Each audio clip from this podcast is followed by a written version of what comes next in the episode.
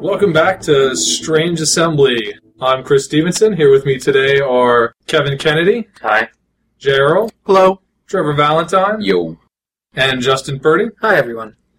Well, the mega game is over. Topaz Championships are done. Dead of Winter is almost here. I'm sure we can come up with something to talk about, but we're mostly going to make this up as we go along, so you'll just have to listen to the rest of the podcast to find out. I would like to correct one of the people on our forums, though. He accused us of using this podcast as nothing more than a vehicle to make Futurama jokes. Uh, I think that's completely ridiculous, don't you guys? It's completely. Garbage. I know that's that's dumb. Okay, well let's let's go on to Topaz then.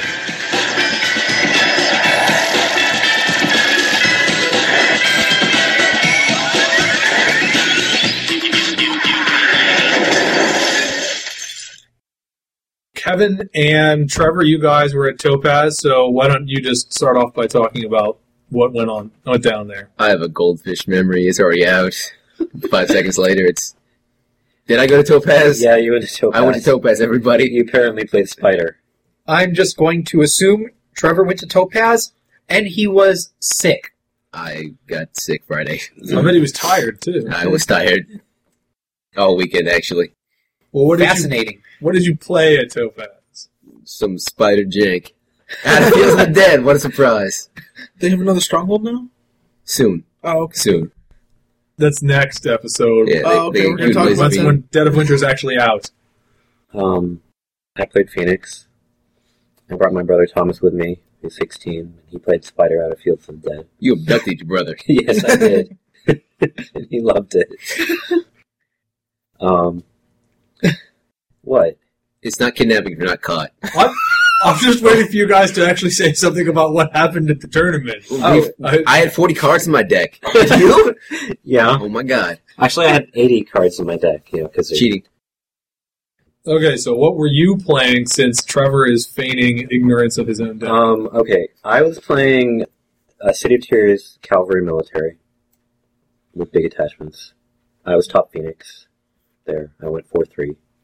I very, very nearly made the cut if I'd won my last matchup, but oh well. Um, I actually remember what Trevor was playing. Um, Makes fun of us. He was playing a uh, Spider Super Friends deck with the, the big uniques and, and redirection. Super spider. Super Spider. wow, that's funny because the tournament was won by Crab Super. Yeah. There's a lot of that going around. No, tournament was won by draft. So Oh yeah, that's right. Yeah. Well, I'm sorry. The Yeah. tournament winner Swiss deck was how did, where did he end up after? We have no Somewhere in the top 16. Somewhere in the top 16. That's right. It goes to draft. But he was that's right. But he was playing a Crab Super Friends thought and Big Guy. Dan had berserkers.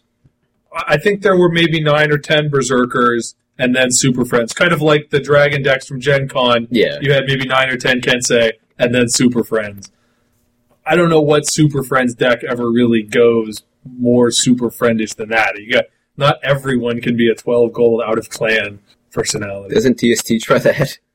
There are there were a couple of varieties of the Super Friends deck there. One of the Spider players I I beat was playing a version of Trevor's deck essentially, and then there I played against AJ Vale who was playing a Unicorn Super Friends deck, and that was one of the games I lost. Um, we rematched after that, and I won in the rematch, but it's kind of a 50-50 shot in my deck against his. Yes, but most importantly, He won? Yeah. he won. Yeah, he won the game that counted. There were a lot of good players there. Uh, there was Onatov was there, and Mark Armitage, and uh, John Ashman, I think. Paul Ashman. Paul Ashman. Yeah. Yes, Um, the only people missing were like Greg and Case and the Europeans probably. on the Europeans. Yeah. Pablo. Yes, there's more more players in Europe than that, but We can pronounce some names. I'm sure you'd like to do that again. Oh, it goes very well when I try that. I tell you, I had, I had one of the, the Scandinavian players told me that he, he found it kind of amusing when I mispronounced his name because it reminded him of uh, the Scandinavian players who would go over to the NHL and get their names butchered by the American announcers. Keeping tradition alive. There you go, Chris. We try. There was the, the honor side event there.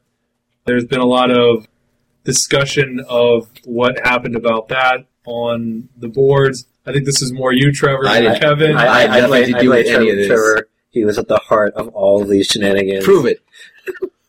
All I know is they've got a check with like somebody in your family's name on it for a couple thousand dollars. Colson doesn't take checks. Yes, we did announce, and he announced that in advance. Is, is that why you had the giant briefcase? Uh, don't worry about that. Okay, come on, guys. You have to actually say something here. Well, the honor event was to throw money at things, and money was thrown. And we Spider, That's what Trevor So- does best. Throw money at things. I did not throw any money. My name was not on anything except the tax return. Um, I understand. My understanding was that there were a lot of spider players there trying to win points for the heir. Um, and wasn't there some kind of offer made to the crane? The Spider and Jigoku players were trying to aim for a tie if all possible, and they needed the Crane's cooperation to get it done, and somehow that fell through. Okay. So really, the crane are have their own selves to blame for. I what's blame, I blame the the? Crane. Okay. Is it their fault? And I guess by I blame the crane, you mean I blame like the five or six guys that probably were. Well, I, I think more accurately, it's like he blames the crane in the same way that he blames the lion for him. Yeah. Oh, okay. Truth, truth is relative. they don't have any relation to what actually happened, but he blames them. Hmm. Now, I did notice that there has been some discussion I had seen among crane players asserting that had the second and third place crane players been permitted to combine, that they wanted to combine their donations and that they were not permitted to because the K had already declared what her number was. And that had they been permitted to combine them, they would have won. They would not have would have won won. the heir. But now you disagree with that. I guarantee that. Okay. if anybody, Colson, somebody has the actual amounts of money that were donated by the various entries, we've got the total. I think first was But- like 5,400. yeah, well, the total it was Thir- about 13,000. and then another twelve thousand matched by one Ornithos employer who was apparently Microsoft because I M dollar sign. I saw something. Yep. What else could that be? Yeah, we um drove all twelve hours up there and all twelve hours back, and I was pretty exhausted afterwards. Did you guys not stay over? We, No, no, we did. Oh, we okay. did, but it's still a twelve-hour drive. With, with people trying to fall asleep at the wheel, try to kill us. Oh yeah, that that had to stop pretty quickly. Not one of you who tried that. Nope. No, Your brother. Nope. no, Who else? went on? Thomas never got to drive. Uh, Swan Dive? Okay. Okay, so do you guys, other than Kevin losing to Unicorn, anybody actually remember any details of any games? What kind of decks did you see there? Spider decks. I saw a lot of Fields of Dead, a lot of Udo. He showed up in every deck. No. I, I played okay. I played three spider decks. Yeah, really. I mean, there were Uh, the spiders. first one was goblins. I hit crossing the Forbidden Sea, took all of his provinces because that's how that works. Uh, the second one was breeder. Uh, he got a bad flip. He saw an Udo on his second border keep, and I saw subversive whispers and said bye bye to Udo. Um, and then the game was over. And the the third one was a, a Spider Super Friends, and he had to commit so heavily into taking my provinces that I had a pretty easy time taking his provinces back quicker. So, um, I played against an LSC deck, which where I got gold gold screwed, pretty much. Um, I played against a Mantis deck, uh, which Trevor probably doesn't even want me to talk about. Um, on my deck. uh, and that was pretty one-sided in my favor, sadly. And the my last game was against a uh, a magistrate dishonor deck out of Seven Stings, which bombed me out in the last battle.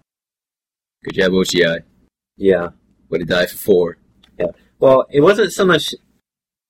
Well, probably was just OCI because he hit his Toshi Ranbo, which made a lot of my my actions kind of move because he had a bunch of like token followers on his people. Um, but even if I'd been able to take care of his people, he still had enough battle actions in hand to, to get me down to negative twenty. And you remember nothing? I played Sparks, and he was playing Goblins, and I crushed Goblins. It's, I, I, I really never remember anything. what else? I, I can see the Armitage. Uh, yeah, I don't really remember most of that day. I was pretty sick. What, did you end up at four three also? Yeah. or- I ended up at like 27th place out of 80, which is on par with my Gen Con performance two years. All right. So, in short, you both suck and only won four games each. Yep. Don't give me any excuses, Trevor, Mister. I concede you still won. You won four games. You won four games, and you barely remember anything and have no interesting stories. This is a scintillating segment. You know my memory doesn't work. I don't know where I am.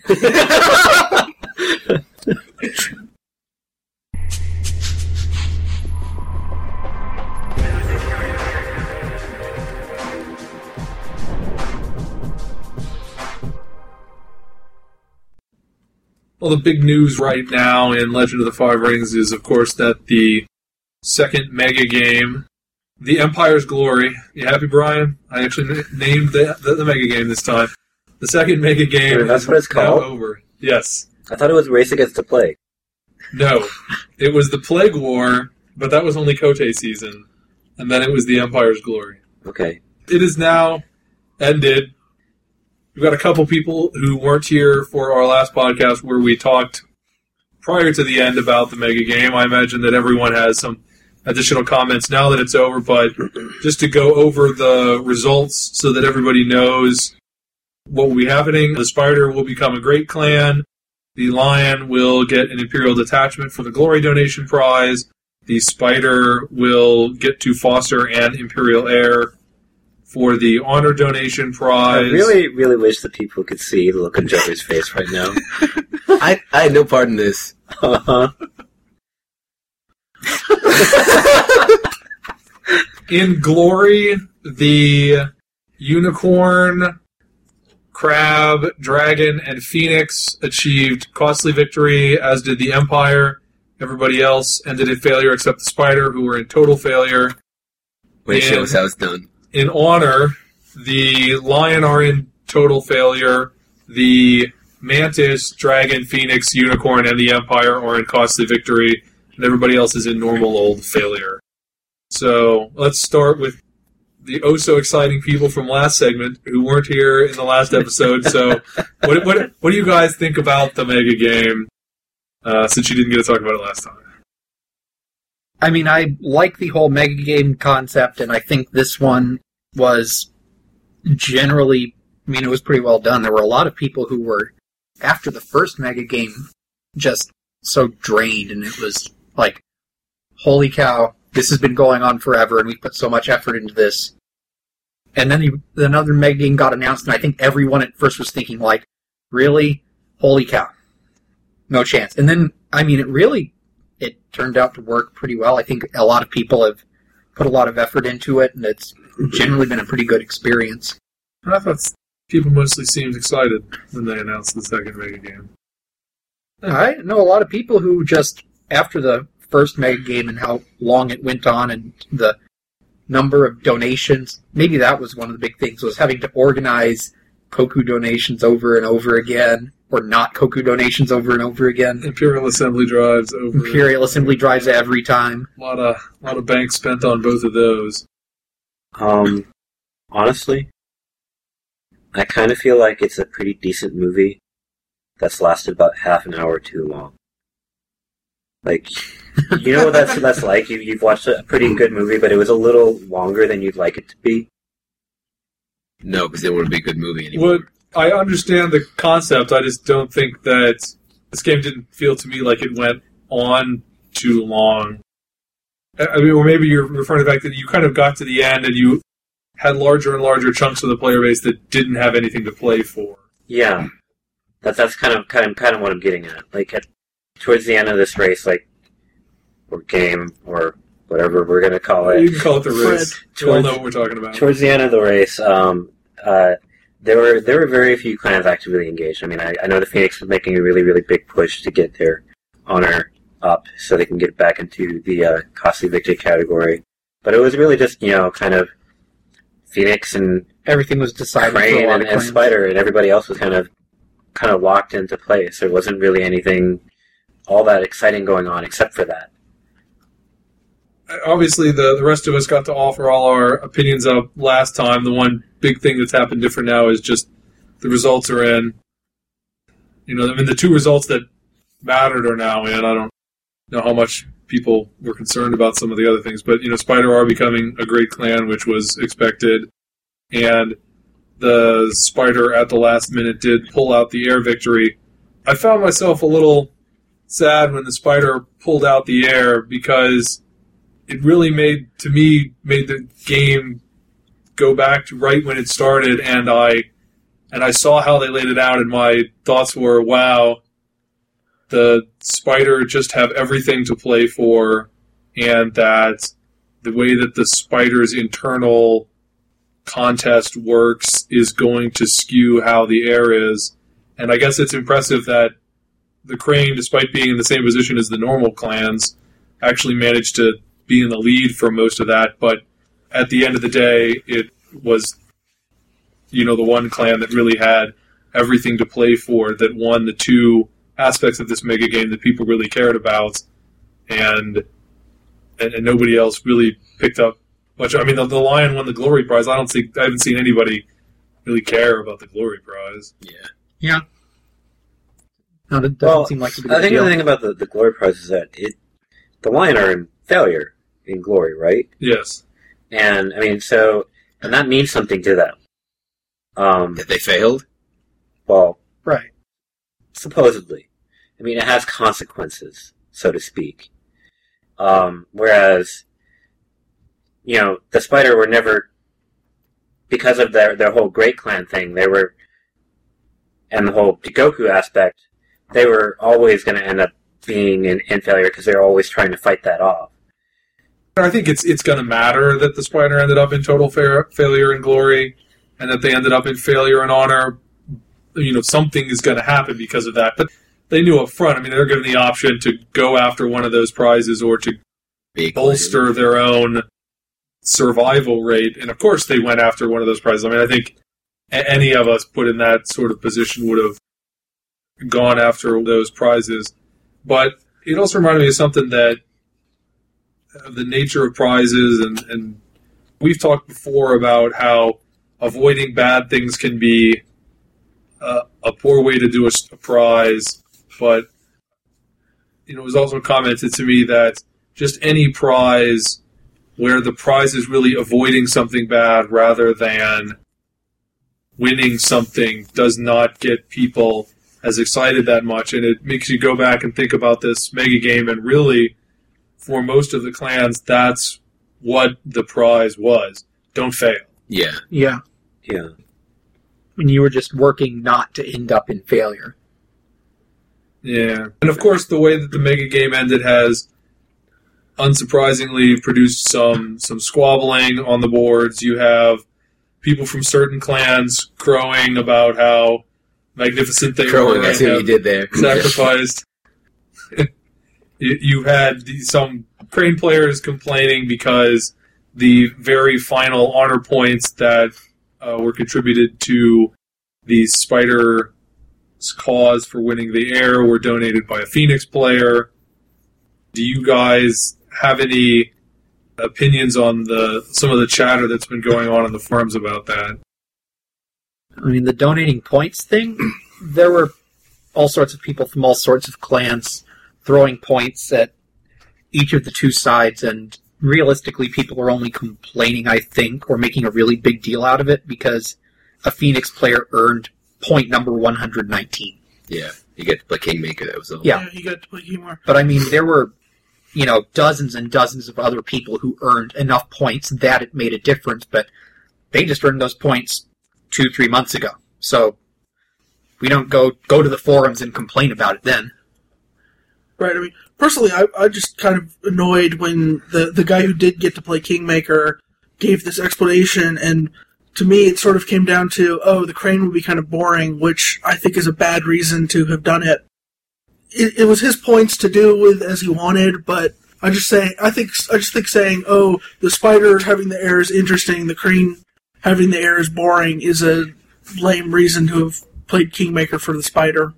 I guess if you accept the premise that the crane would be boring and the spider would be more interesting, then I think that's a that's a good reason. This is a contest that everybody has done all sorts of point donations. There were all sorts of people chipping in for the crane and for Spider Jigoku and Spider Great Clan all, all along in this race, and I don't think there's really any foundation to complain. I mean, I understand why that's there, but I, and I also understand why people want to get in on this. You want to affect the story. That's what people play for a lot in L5R. You want to see the story results that that you like happen. I mean, there are a lot of people who wanted to go against the Spider Great Clan faction because they didn't think that that was going to make for a good story.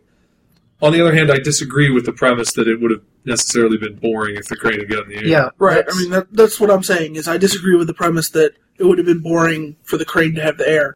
And it's one thing to say, "Oh, I like the spider. I want them to have the heir. That is a story that appeals to me." It's another thing to say, "I'm going to give it to the spider because I think the crane would be boring."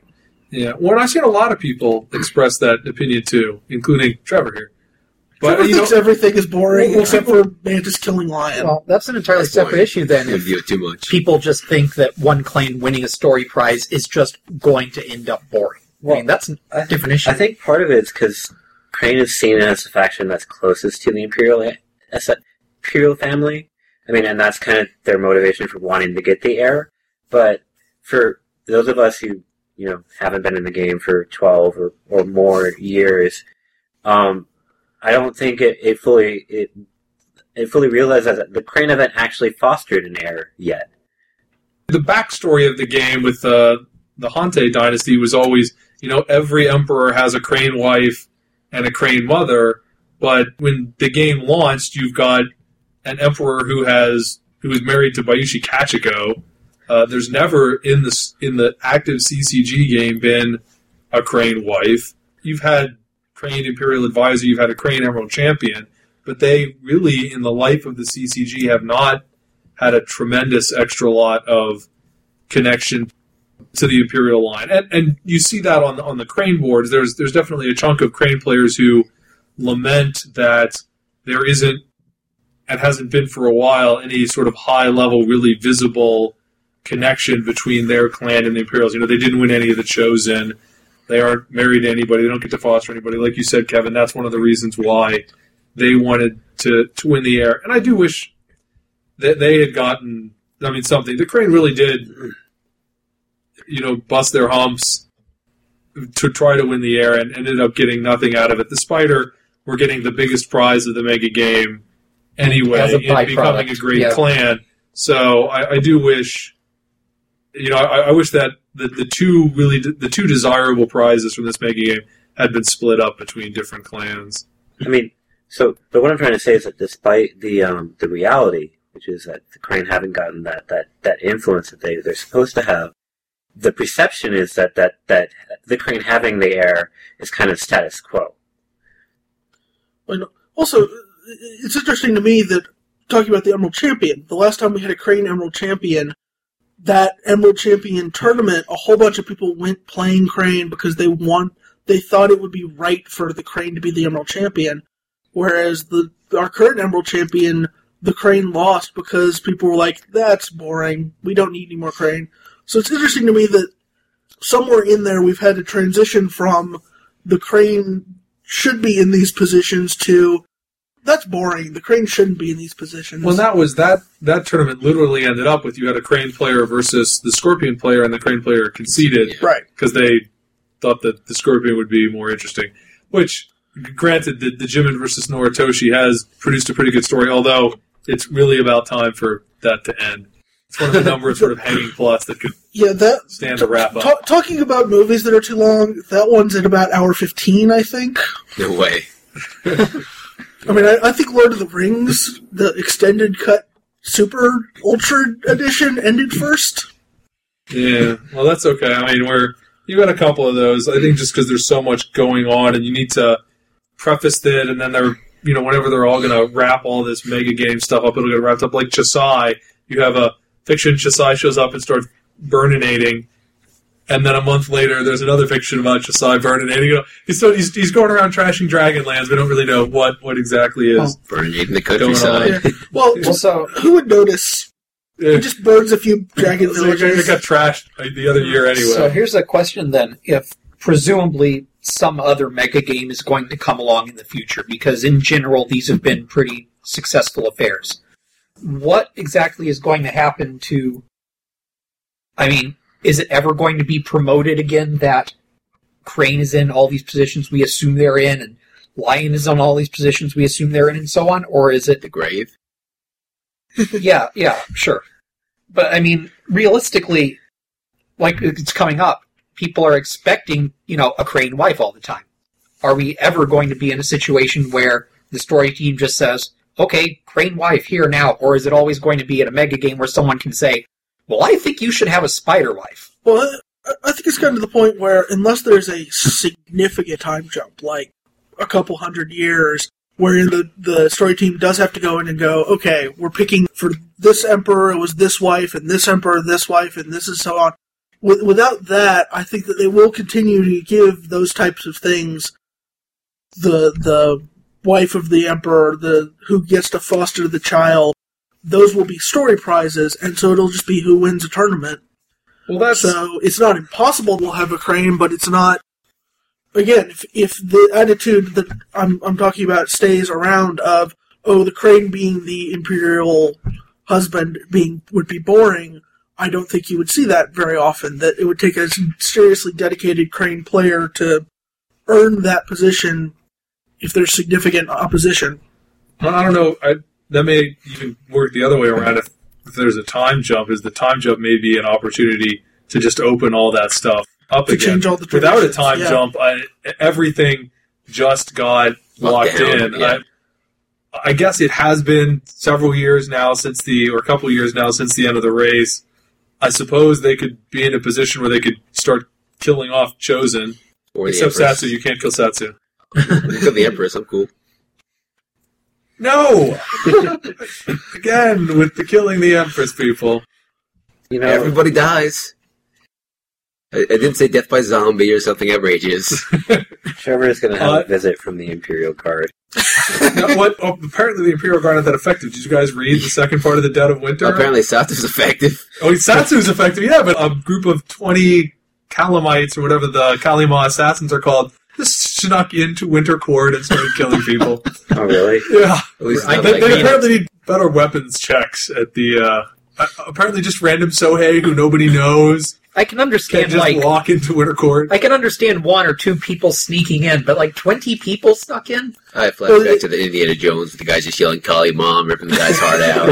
I, I, I believe someone commented that that was the only thing that was missing was someone holding up a beating heart. Somehow they got through the full body detectors. No one really knows how. Well, they did. They did set up i- in advance the Where was Winter Court supposed to be? Scorpion Land? no Winter Court this year was in the city. in the Imperial, Imperial City. City. It was it was the Imperial Palace Oh, wow. that they well they they had set up this thing before months ago where if a follower of Fu Leng or Jigoku willingly sacrificed their life's blood, then that could turn off the taint detectors in the Imperial wards. Gotta turn off the sprinkler system. Uh, but well, it, That seems like a bad flaw to me. yes, so, Seems someone like you should put the shield generator inside the shield itself. It, it sounds more like, hey, Gaku, here, no, go no, he's fight through this wire and short out the generator.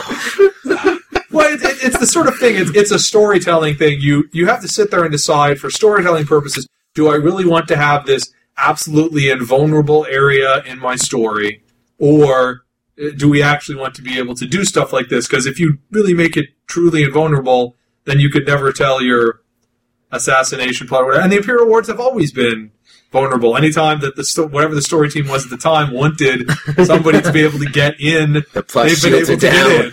get in. Yeah. That's that's how it goes.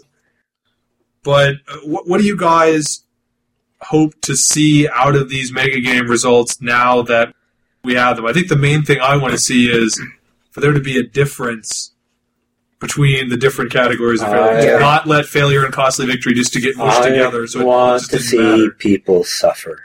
I don't want anybody who got failure, particularly total failure. I want them to suffer, hardcore, like like getting beat up by a biker gang. Suffer. Is that conveniently because you squeak by in both categories Yes. by the smallest of margins? Uh, possibly yes. Yeah, it is interesting. You've got the, the northern trifecta of clans, Unicorn, Dragon, Phoenix, were the only two that managed to end up in costly victory in both categories. I blame all those shrine to Yoritomos. Yeah, I found that's interesting. Trevor's referring to the general opinion, probably accurate, amongst the Mantis player base that their targets were a bit inflated because there were a lot of people who had gotten Imperial Assembly memberships for Mantis in order to get copies of the Shrine to Yoritomo card or to get whatever the Mantis Yeah. Temptation was going to be. And that inflated the numbers that they were using to base the percentages on. It's kind of interesting, though, in that nobody ever complained during the race for the throne that their clan was smaller and therefore they screwed. Or not really. There was not really widespread complaining. Mantis was just as small a player base during the race. Yeah. It didn't stop him from winning the Imperial Treasurer. But once they tried to adjust for it, then people started complaining that the adjustment wasn't sufficient. It's almost like, why bother adjusting in the first place if people are just going to complain that the adjustment is appropriate? Just, just don't bother adjusting. now there's the whole else. failure category before there was no penalty for not getting, for not getting something, you just Yeah. get nothing. and now you get punished. It's all good.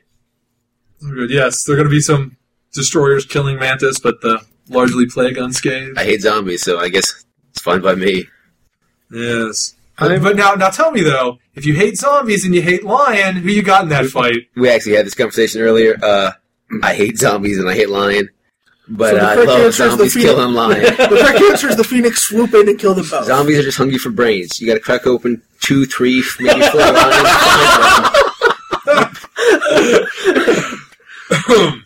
Uh, Making friends. yes, yes. I- How to win friends at friends and influence people.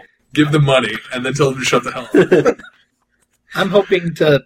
I mean, I kind of want to see how all of these little, how the stories resolve between this mega game and the last one, where, I mean, we we went into huge detail about this, but the spider got eliminated, or kind of eliminated in the last race. They got kicked out, and this race says they're going to become a major clan and Buster and Imperial Heir. yes. I good luck, story team.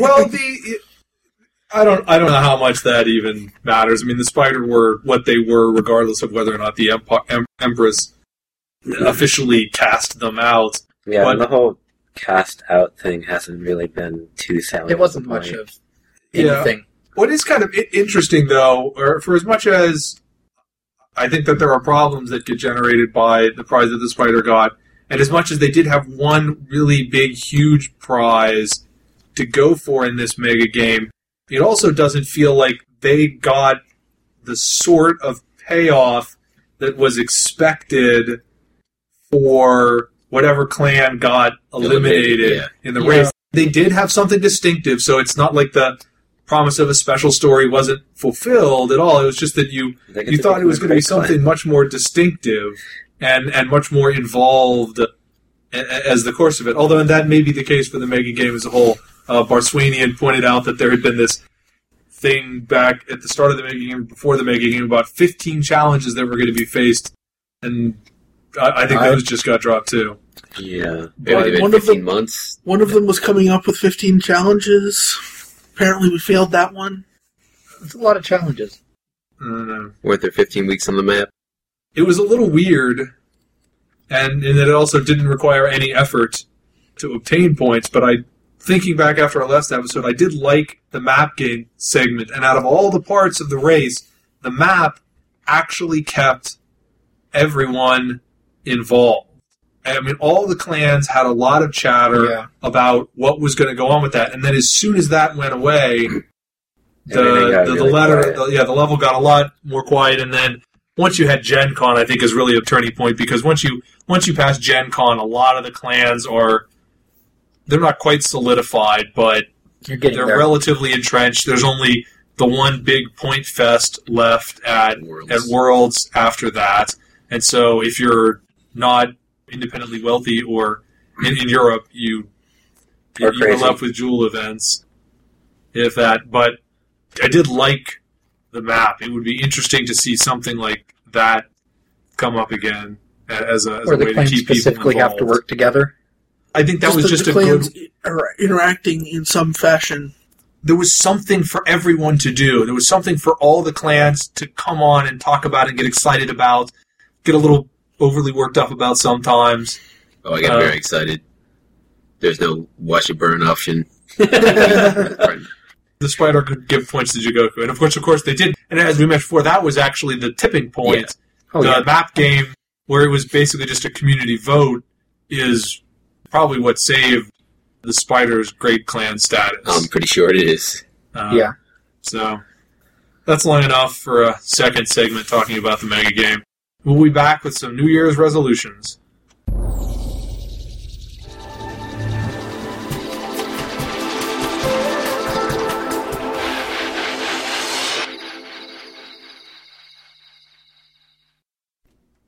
All right, New Year's resolution time. It is a new year. Each of us is going to make some sort of Legend of the Five Rings related resolution for ourselves, and then we're going to make resolutions for other people as well. Justin, you go first. Okay. I think my resolution for the new year is going to be to actually change my decks and test stuff before all this Kotei season happens because I've pretty much been playing almost exactly the same deck for like three months now and devoting my time to about three or four other video games. And I basically haven't tinkered with stuff almost at all. So before our Kotei comes in, for sure. I'm gonna try to actually playtest out some different stuff, change things up a little bit every week, and hopefully have something semi-playable by then. But no, I just want to actually participate in the whole deck building and tinkering process, which I haven't for so long because instead I've been playing Civilization. Now you have to make resolutions for other people. For everyone? Story and design. Oh wow. Yes, that that was the whole conceit. We talked about this before we did the segment. And that's why you're is going gonna- first, because I forgot that too. Each of us, each of us yeah. and then we're going to make some obnoxious thing about what we want to see in the Forgot, story and wasn't what we paying want to see in the attention. card games. Wow. Let's go around and do our own resolutions Okay, first. I'm going to see everybody's resolution for themselves. Just throw me on the Trevor. bus. Yep. I'm going to play something other than Mantis for a while. There. Next. Uh, m- my resolution for myself is I'm going to stop playing silly decks. For too long, I've put played like Enlightenment or Ratling or something just silly. So I'm going to play a good, solid deck at, at least one Kotei this year. Like Spider Honor. Yes, No, but not the Atlanta Kotei on February 26th because we're all running that. But we'll talk about that in a later segment. I'm not running that. I Yeah, am. you are. Darn it. I've been drafted. No, no, you you and Trevor. I resolved to play a ninja deck at a tournament to show the Scorpion players how it's done. There, I said it. Wow, Kevin, how, how noble of you Come- come on, to, to really think, reach in deep and think of some way you could improve yourself as a as a human I'm being. doing a public service. Come on, Kevin. Didn't you learn from Brian's experiment of playing a what was it seven and zero dishonor deck last Kotei season? The, the Scorpion players aren't going to pay attention. Shut up. kind of like the Scorpion Ninja deck. I heard no. Ah! Done. he said it. He said it. Okay, Heretic, burn him! Done. I resolved that whenever the fiction or fictions come out where the spider become a great clan, I will not hyperventilate and hate the fiction before I've even started it. I will instead attempt to to actually read it and then make a judgment after the fact. But but no promises. I cannot wait to see you try. A judgment to hate after the fact. Okay, Justin. Everyone else did their resolutions real fast, I gotta say.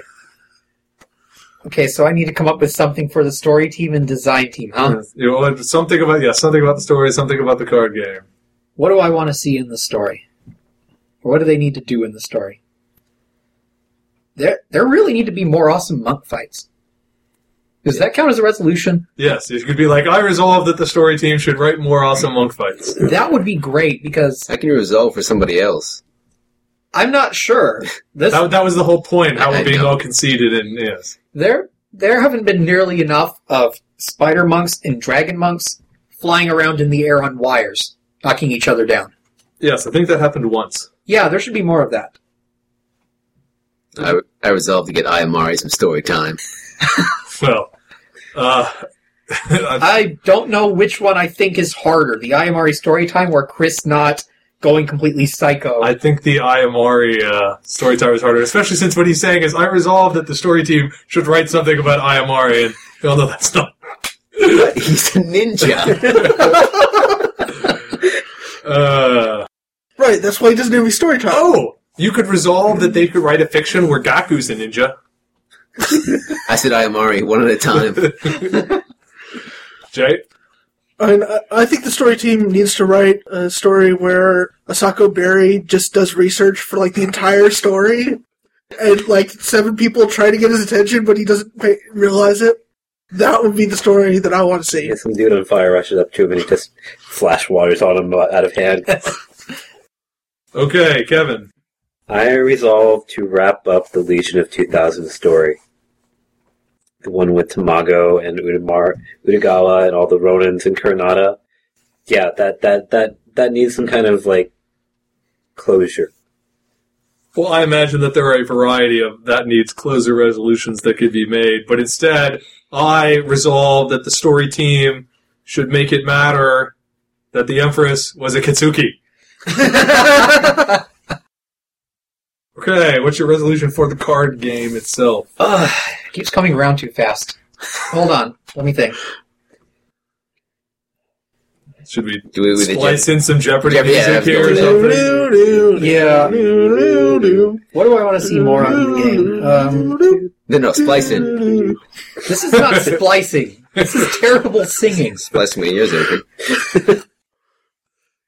Um, I want to see.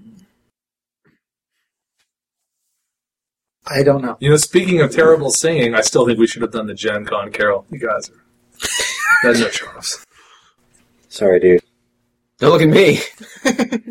I I didn't want the carol either. Sorry. No, no one but me wanted to do the Gen Con Carol.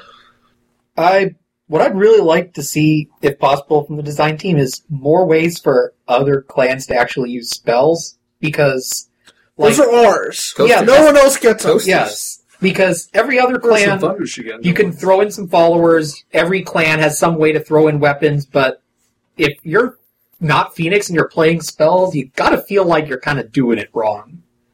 Because you are. There- Exactly. There's, Yes. there's there's a handful of those, but yeah. Yes, the They- ones they that do do, things wrong. in the action phase. I'm going to have a Kenku theme for one of the clans. I don't care which one. I'll sell out in a heartbeat. Correction. A non-lion Kenku. Go. Oh, that would be there. You go. Lion Clan Kenku Ninja. I just, I just don't tell. I'm. Jay, Well, they, they do have the new base set coming up in less than a year, and that is the time that you traditionally add or remove factions. So, Ratlings come back! Only for Mousetrap. I would admit that Kuon is broken. Period. so your resolution is for them to ban Guan? yes. Kuan is in fact trading wheels. Wow. I thought he was going to resolve so that they remove the dishonor victory condition or something. I'm going to ask for something more realistic. Okay, I guess mine is too. You keep printing sneak attack effects. Print a better version of reinforce the gates so that people don't feel bad actually playing with it. I feel bad when they play it. Okay, I asked each of you to make a resolution for yourself, but of course, you suck. And you made terrible resolutions for yourself, so I'm just going to tell you instead what your resolutions are going to be. Justin, we do most of the podcasting episodes in your house uh, around this table with the old chairs. Get better chairs. This thing is not comfortable. I want a recliner. It really isn't comfortable, I suppose. There's okay, recliners. Trevor, you like furries. No. Admit it. Your favorite L5R card is a furry. It has a feather. Probably more than one.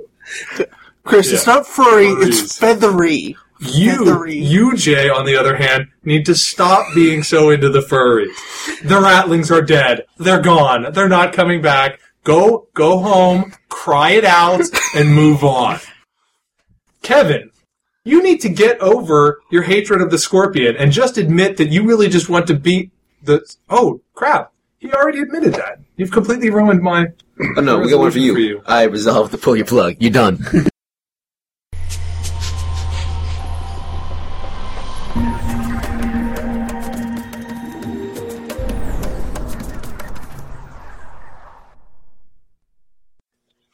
Kotei season is almost upon us, and the first Kotei weekend is February 26th, and we're having a cocaine. and we're having a What? Kote. Cote. Oh, what? Apparently, Yeah, it's a stop that. possessed Cote. Stop that, Kevin. WrestleMania. Uh, we we are having a Kotei. All of the tournament staff at the Atlanta Kotei on February 26th will be Strange Assembly members. They're all the other Strange Assembly podcasters playing in the the tournament. Uh, we will be having the Kotei at the Tower Games, which is on the northeastern side of the city. If you Google for it, they'll show up.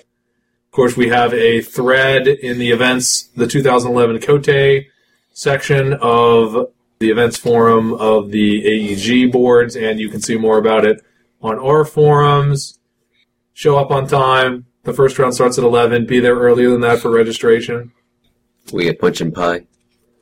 No, we have pizza pie, but I don't think we're going to have punch. Probably just soda. Damn. Part of your entry fee gets you lunch.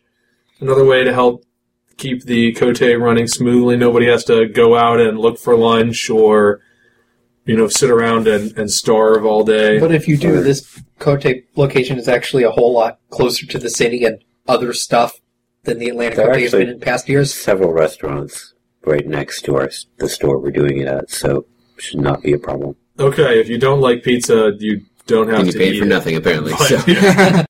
But, uh, yes, we can bring in a large amount of pizza for everyone, so that will probably be what the lunch is. That's it. February 26th, Atlanta. We will see you there. You can say to us in person all those nasty things you wanted to say about our annoying voices and how I talk too much and all that. It'll be a blast.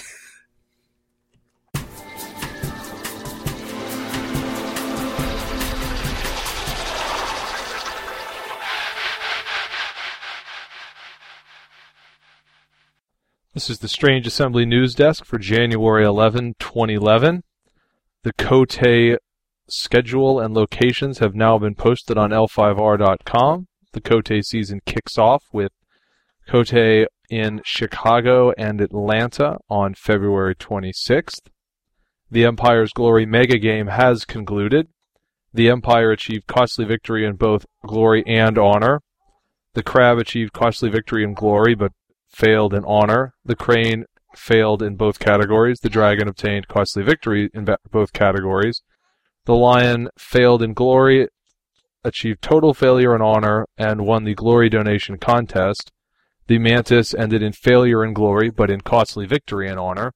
The Phoenix ended in costly victory in both categories. The Scorpion failed in both categories.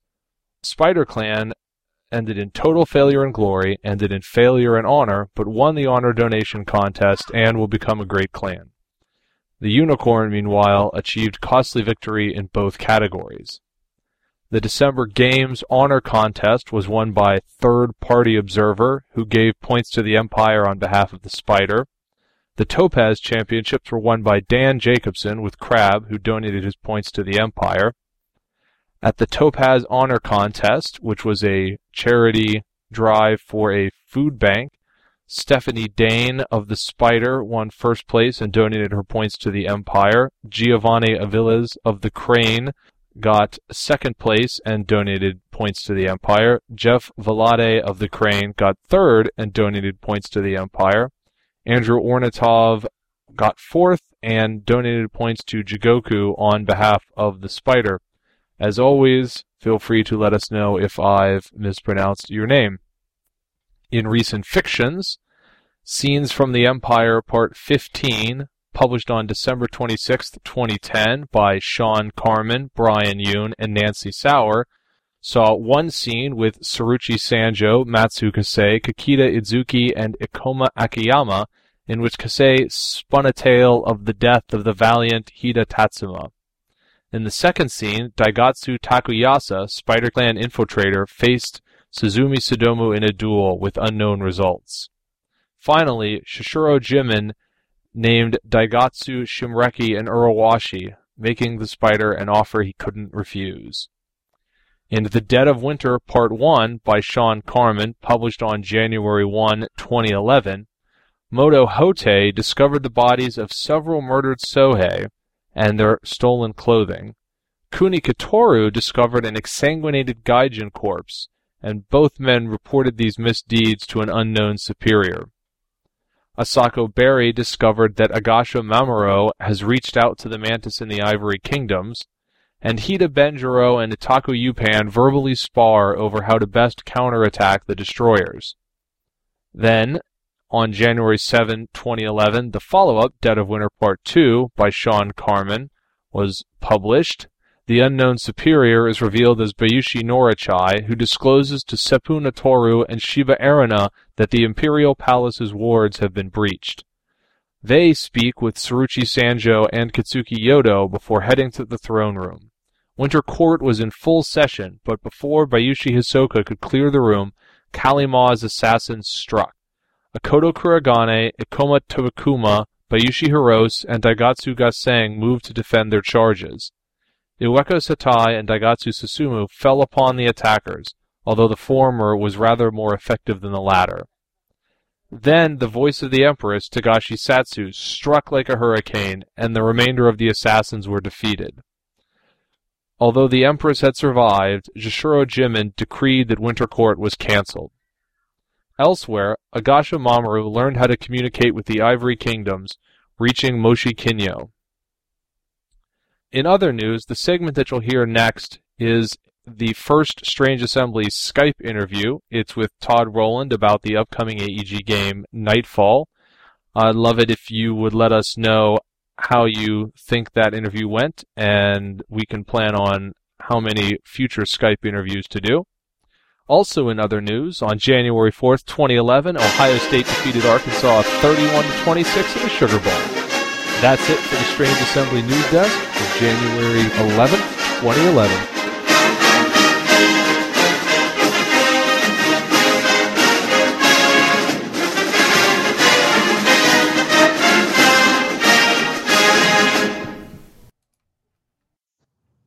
This is Chris Stevenson of Strange Assembly. I'm here today with Todd Rowland of Alderac Entertainment Group to talk about the company's upcoming game, Nightfall. How are you doing, Todd? I'm doing quite well. Hello, everybody.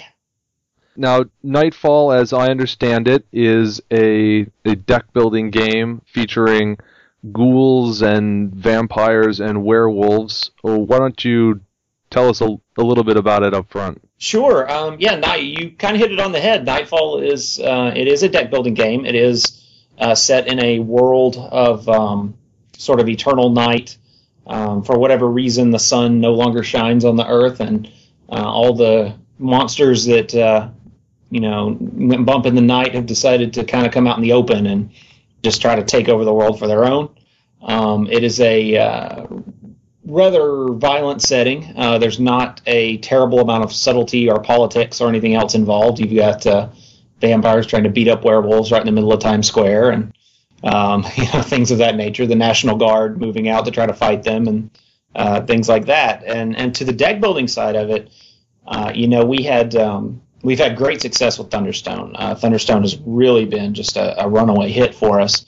Um, but the one thing we were looking at when we were uh, analyzing the deck building market, the the growing deck building market, was that uh, there wasn't a great deal of direct head-to-head player uh, interaction. You know, PvP style.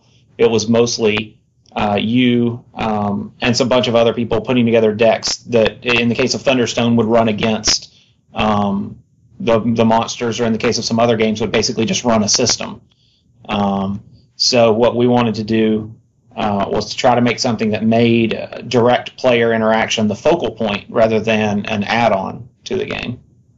Yeah, I know that one of our cast members, Trevor, has avoided deck building games like the plague because he feels that a lot of them are, are multiplayer solitaire. So it sounds like this might uh, address his concern. We're, we're hoping so, yeah. And and you know that moniker's not at all um, inapplicable. Uh, it can even be applicable to Thunderstone um, at times. Uh, but again, that is a that is a type of game that definitely uh, attracts a, a, good deal of customers who do enjoy that. And so now we're hoping to uh, pull some of them along and possibly reach out to another demographic that uh, you know you know enjoys CCGs and enjoys the idea of trying to tune a deck to um, go directly you know after uh, the other player at the same time. And of course, Nightfall supports up to five players out of the base. So you uh, and it is, you know, we have arguments. You know, some people really enjoy the two-player version. Um, I really enjoy getting a lot of players going, but that's just because I like to see a lot of effects going off at once. But um, it, it's really good either way. Uh, now you mentioned effects. I've seen some of the preview cards on the Nightfall Facebook page, and I've I've noticed effects listed as chain, as in play, as kicker. Can you say anything about what those terms on the cards mean? Sure. Uh, the basic concept of the game, the basic uh, mechanic concept of the game, is what we call chaining. Uh, if you notice, if you've seen on the previews of the cards in the upper left corner, uh, there's some little moon symbols, and there's six different colors. And in most cases, the moon will have uh, there'll be a large moon that uh, let's say that it's it's red, so that's a, a quote unquote red card. Um, following it will be uh, two other moons, um, say, for instance, a blue one and, and a green one. Uh, when you play your your card there, the next card you can play can either be that green or blue. So you could play a green or a blue, and then following that, you can play another one. Uh, when you, as the active player, have decided to stop, the next player to your left can pick up where you left off. So if at the end of yours you left, uh, say, a white and a yellow, they could drop a white or a yellow and keep it going. Um, it then proceeds all the way around the table. Uh, you do not get another shot at it as active player. Uh, the player to your right will be the last one to add on to it. But then, starting with that player and in a sort of a, a last in, first out thing, the effects begin to resolve. Um, so there's an interesting strategy in that you get to play first, but your effect isn't going to go off until the end. Um, chain basically means as the card is resolving, as you're working your way backwards through the chain, when it's that card's turn to resolve, a chain effect goes off. Um, if it's on an action card, uh, it just goes off, has the effect, and then is discarded. If it's a minion, uh, the effect goes off, and then the minion comes into play in front of you. Um, that's where, as you saw some other effects say, in play. If a minion is, is actively in play, uh, its in play effect goes off. Generally, those are more uh, static effects. Uh, there's there's not really like I'm in play, so I'm going to cause this to happen at any particular time. It's just an always on sort of thing. Um, and then uh, kickers are um, another interesting part of the game where you have a, a color down at the bottom beside your kicker text and if the card in the chain before this one matches that kicker color, so if your kicker is red and you chained this card to a red card, you'll get your kicker effect, which is just another bonus effect. Um, usually more powerful than your base chain effects, but oftentimes um, some kickers intentionally fall sort of in the weird category uh, they'll mess with the game in some strange ways, like making the making the next card's effect go off twice or something like that. Um, so those are those basic terms in, in the game. Okay, well that sounded like one of the two, I guess, phases of the game. And that I imagine that as a deck building game, there's one mechanic for getting cards into your deck, and then the combat is what you do with them after you're in the deck is there anything you can tell us about how you go about adding card, setting up the game, and then adding cards into your deck as the game goes on? Yeah, absolutely. I can go ahead and tell you about that. I've talked a little bit about it online, but maybe I can give a, a more clear uh, example of it. And just so that everybody who's wondering uh, might want to know, the uh, the rule book will go online uh, in February, but we have decided to hold off on putting out the rule book until the first winners in our first 100 days contest get theirs in their hands, so they do get a little bit of a exciting heads up uh, before everyone else. But the basic idea behind this one was to try to simulate a booster draft type situation um, where you take uh, one copy of every card. uh, which are uh, we have a separate deck of draft cards with a different back so that you can just more quickly do this and get the game set up and you don't have to sort out the cards in between every time. But um, you deal out four cards to every player, and then you um, and then each player takes those four cards in their hands. They look at uh, they look at them. They choose one and they put it uh, face down in front of them. They pass the other three to the left. Uh, they then pick a second card out of those three and put it face down in front of them. Uh, they pass the next two uh, to the left. Out of those two remaining cards, the player who has them picks one card to go to what we call the commons, which means this this card type is going to be available for every player, and then they get to then the other card, the final card, is removed from the game. So um, there's a bit of you know there's a strategic choice there too because you may want to specifically remove one card from the game, or you may want to use that to put a card in the middle that you're going to benefit from. Um, but of course, in the commons, anybody can buy them. Well, then after that's done, everybody reveals their cards, and you get your stacks. So if I took uh, the card, uh, let's say I took Vampire A and Werewolf B, and that's not their names, but I figure that's the easiest way to describe it here. Um, if I took them, I get all the copies of their cards. And then you get all the copies of the cards you had. Player three gets all the copies of the cards he had. Then we reveal the commons and put out all those in the middle of the table and we may and then we deal from the draft deck enough cards to the commons to make sure that there's eight specific cards out in the commons available to everybody. Um, that is how you have created your your decks. You know what you're going to be playing. Now, the way you buy cards during the game is uh, one step in the turn is what we call the claim step. And during that step, uh, you use what we call influence to buy cards, and every card has an influence cost. Uh, it may cost three influence, two influence, whatever. Um, the way you have influence is every turn, every when you're the active player and it is your claim step, uh, you can discard any card in your hand to your discard pile for one influence. So if a card costs two, I discard two cards from my hand. I take a copy of that card and put it in the discard with them, so that it'll come up the next time that I'm shuffling my deck. Um, you also to encourage deck building. One thing we noticed in a lot of deck building games is that that when you reach a certain midpoint, nobody really wants to purchase anything new uh, because performing an action or doing something like that is is more beneficial than actually buying any more cards. So the whole idea of deck building kind of falls out of the deck building game halfway through. So what we've done is on every turn when you're the active player and it's your claim step, you have what we call a, a two floating influence, which means you just have two free influence to spend on anything without discarding any cards. Um, so early in the game, you can much more quickly get more cards because if you chose not to play anything on your turn, you just ex- discard all five cards that are in your hand, and your two floating influence give you uh, up to seven influence to spend right away. So you could get quite a few cards. You could get one powerful card. Uh, you could go different ways with it.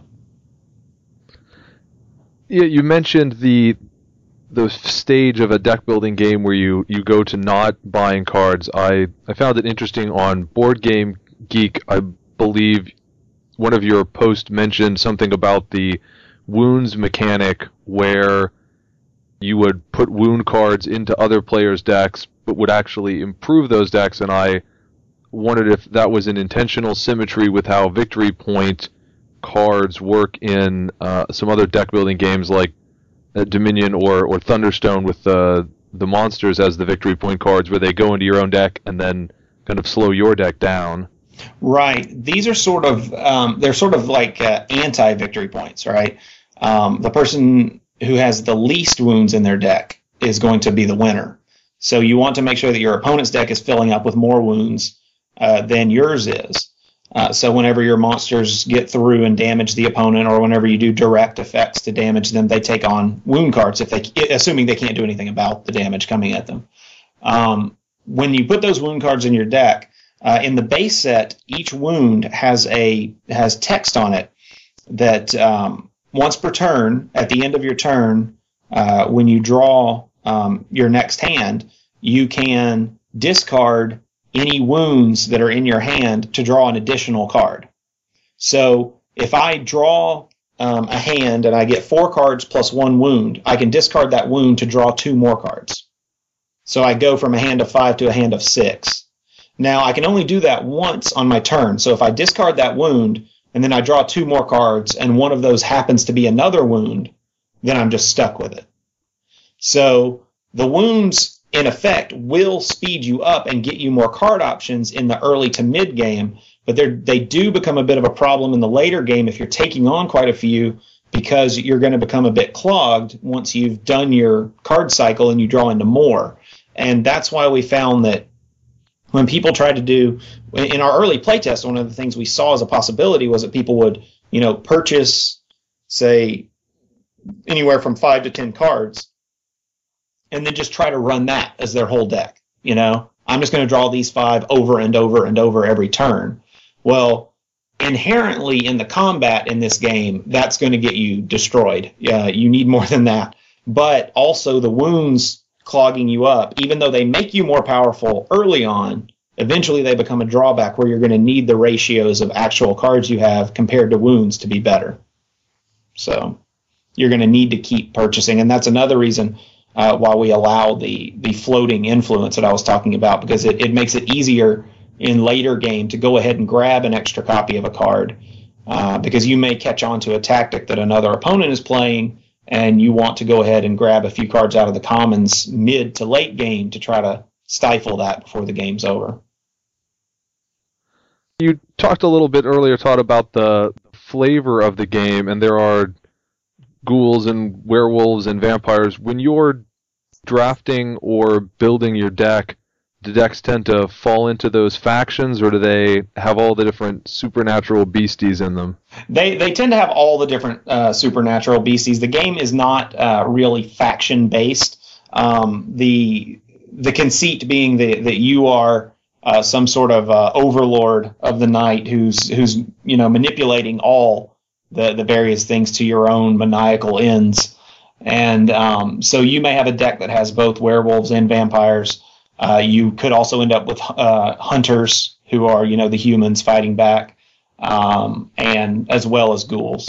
Um, so you're going to end up with a mix. Now we're already at work on uh, future expansions. We've already got two expansions planned uh, for later in this year, and those expansions do explore keywords a little more. So trying to draft into more vampires than anything else, or more hunters than anything else can be beneficial if you draft cards that are better with certain keywords or some cards that are uh, well i'll put it this way. If we, we have in playtest a card right now called stake. So you can probably imagine what keyword is bad with stake. So i can't imagine and actually this is a bit of a narrow question but one of our regular listeners on the strange assembly podcast asked about this on the forums at strangeassembly.com, and he was wondering why, given the popularity of zombies these days, Nightfall featured ghouls instead of zombies.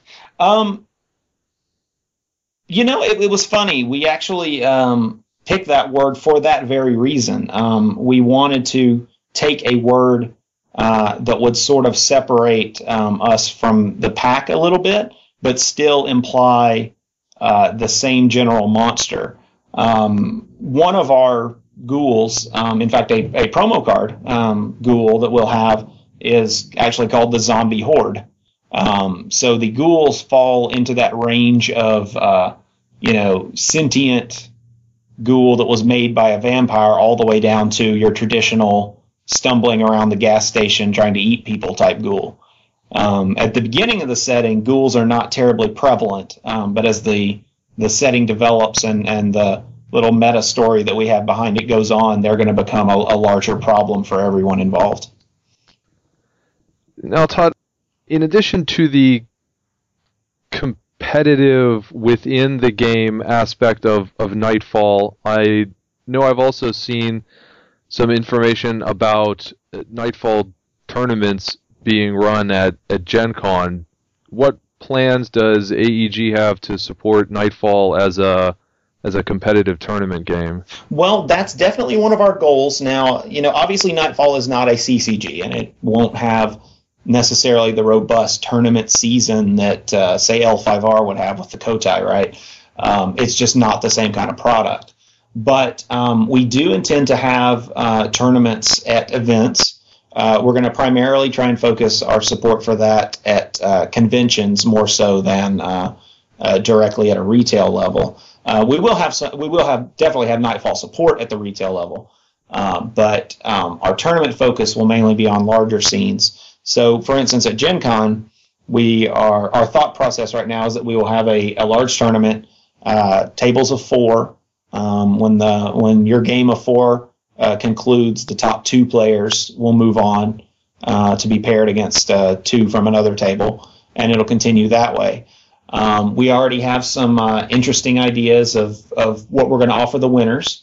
Um, we are we've always had a history of trying to include our players in what's going on in the game, and our ideas for the the Nightfall tournaments definitely doesn't deviate from that too much. The interactive storyline deck building game. Uh, not exactly interactive storyline. We're we're think about cameos. That's a better way to think of it. Ah. Okay. Now you Have mentioned you always wanted to be a vampire? Well, guess what? you mentioned earlier Thunderstone, which is another deck building game that AEG produces and that I think has had a good deal of retail success. What lessons has AEG learned from producing Thunderstone that has been incorporated into this second deck building with a purpose game? Well, um, a lot of different things. Uh, we've learned a lot from the way we marketed Thunderstone. Uh, we learned a lot from the way we launched it.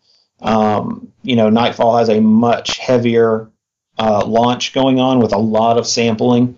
Um, we are sending out a bunch of preview copies in many different ways uh, to many different people at different levels of the game industry, uh, from customers to retailers to distributors, all the way around um, and the media, of course. And uh, we also, funny enough, uh, one thing I think we learned from Thunderstone uh, was to be a little more bold with our printing, and uh, let's go ahead and print more rather than wait, because Thunderstone at this point, uh, the base set of Thunderstone is actually coming off its sixth printing at this point, and uh, so with Nightfall, we're our base printing is going to have a, a lot larger print run and we've actually already put into our schedule for the year a reprint of it when we expect to be sold out. So um, we're we're being a little more aggressive uh, as a company with this one and what we think we can get out of it. Now I know that probably the most common complaint, actually almost the only complaint I ever really heard about the original Thunderstone release was the box and how the cards were stored. Yeah. What sort of storage system is Nightfall going to be using? Uh, yeah, I, I know all those comments about the box. There's an interesting story behind that that we really can't tell anyone at the moment, but hopefully we'll be able to share that someday in the future when we're all old. But um, what we're going with in Nightfall is the uh, this basically the same box that uh, Thunderstone's expansions have come in, Wrath of the Elements and Doomgate Legion, where it is the double row uh, box with dividers and the foam block inserts uh, that keep your cards uh, in there tight. And um, it was it was so well received uh, in the board game community that we figured there was no reason to try to reinvent the wheel another time. You know, if people like this, let's give them what they like. You know, and uh, so we're going with that. And uh, as an aside, uh, Thunderstone Dragonspire, which is coming out uh, relatively soon, um, is a return to a larger box for Thunderstone, but the things we've done with the smaller box of Thunderstone are incorporated into the larger box. Um, uh, Dragonspire can be viewed uh, somewhat as a, I guess, if you're thinking in CCG terms, you could think of it as a new base set, right? All the contents are completely new, but it's set up as a good jumping on point for people who are just getting into Thunderstone. I'm glad to hear that Nightfall repeats that. I, I really like with Thunderstone being able to take all the cards and just put them in one expansion box and then still have them all be easily sorted with the oversized divider cards that, that you guys included. You mentioned earlier a contest that was going on right now for Nightfall. Did you want to tell our listeners any more about that? Yes, absolutely. Um, we're doing a contest called the First 100 Days. Uh, it began on January 1st and it will run for 100 days. hence the name. Uh, if you visit our official website for Nightfall, which is nightfallthegame.com, uh, you can go there and you'll find the link to it. And if you put in your mailing information, you're entered in the contest. And every day for 100 days, we draw one name each day, and that person will receive a free preview copy of Nightfall. Um, they will start, uh, the first batch will start shipping around February 1st, and after that, basically every day that a name's drawn, a copy will ship. Um, it is a, as we say, it is a preview set. It comes in a preview box. It's a different box than the retail one. Um, it is not a double row box; it's a single row box. If you uh, if you remember, some of you old timers may remember the Do Unto Others set from Doomtown, uh, the sort of uh, short telescoping box. Um, it's a it, it's that very same thing, um, and it comes with uh, the uh, cards, some of the phone blocks, and uh, rule book for you, and those will be completely free to the winners. Um, so definitely go there and sign up. That's nightfallthegame.com. Uh, we've already had thousands of people enter, so um, you know get in there. Uh, you only need to enter one time. Your name won't be taken out um, until you know we're through, um, or until you've won, which is you know the other way to guarantee you're not in the drawing anymore. Uh, we'll also be sending those very same preview copies out to uh, hundreds of retail stores in the coming month uh, to uh, let people be able to go to their local store, try out the game uh, before it's on sale. And we're also going to be sending um, several of, or, nearly around 100 copies of the preview set out to various uh, media outlets, uh, blogs, magazines, and uh, wonderful podcasts like Strange Assembly. So if people want to find out more information about Nightfall, where would they go to do that? Uh, best place to do that, like I said, is the website, uh, nightfallthegame.com. We also have a um, Facebook uh, group. You just uh, search for Nightfall and it'll come right up. And uh, we've been doing a lot of interaction with the players there as well. Um, if we can get a, a certain number of followers, we'll give away extra copies of the preview set just to the Facebook fans. Um, we uh, are also letting them help choose what, uh, I guess you'd say, what species each of the previews comes from. Uh, as we're going through the previews, they can vote on that. And uh, you can also look up our entry at uh, Board Game Geek, which has uh, a lot of the different reviews and magazine previews, PDFs, and stuff like that already pulled together uh, under one entry. Um, so uh, definitely check out those places to find out more. You can also look if you if you have access to these, uh, the January issues of Game Trade magazine uh, and the uh, ACD catalog both feature Nightfall on the cover and with uh, feature articles. And the quarter one Greater Games Industry catalog will have a Nightfall feature article, and Nightfall will be on the cover of that as well. So you can find out about it in any of those places. Okay. Thanks a lot for talking with me today, Todd. Well, th- thank you for having me. I appreciate it. Not a problem. This has been a Strange Assembly interview. You can check us out on our website at www.strangeassembly.com. Our podcast is available on iTunes, and you can also follow us on Facebook or Twitter.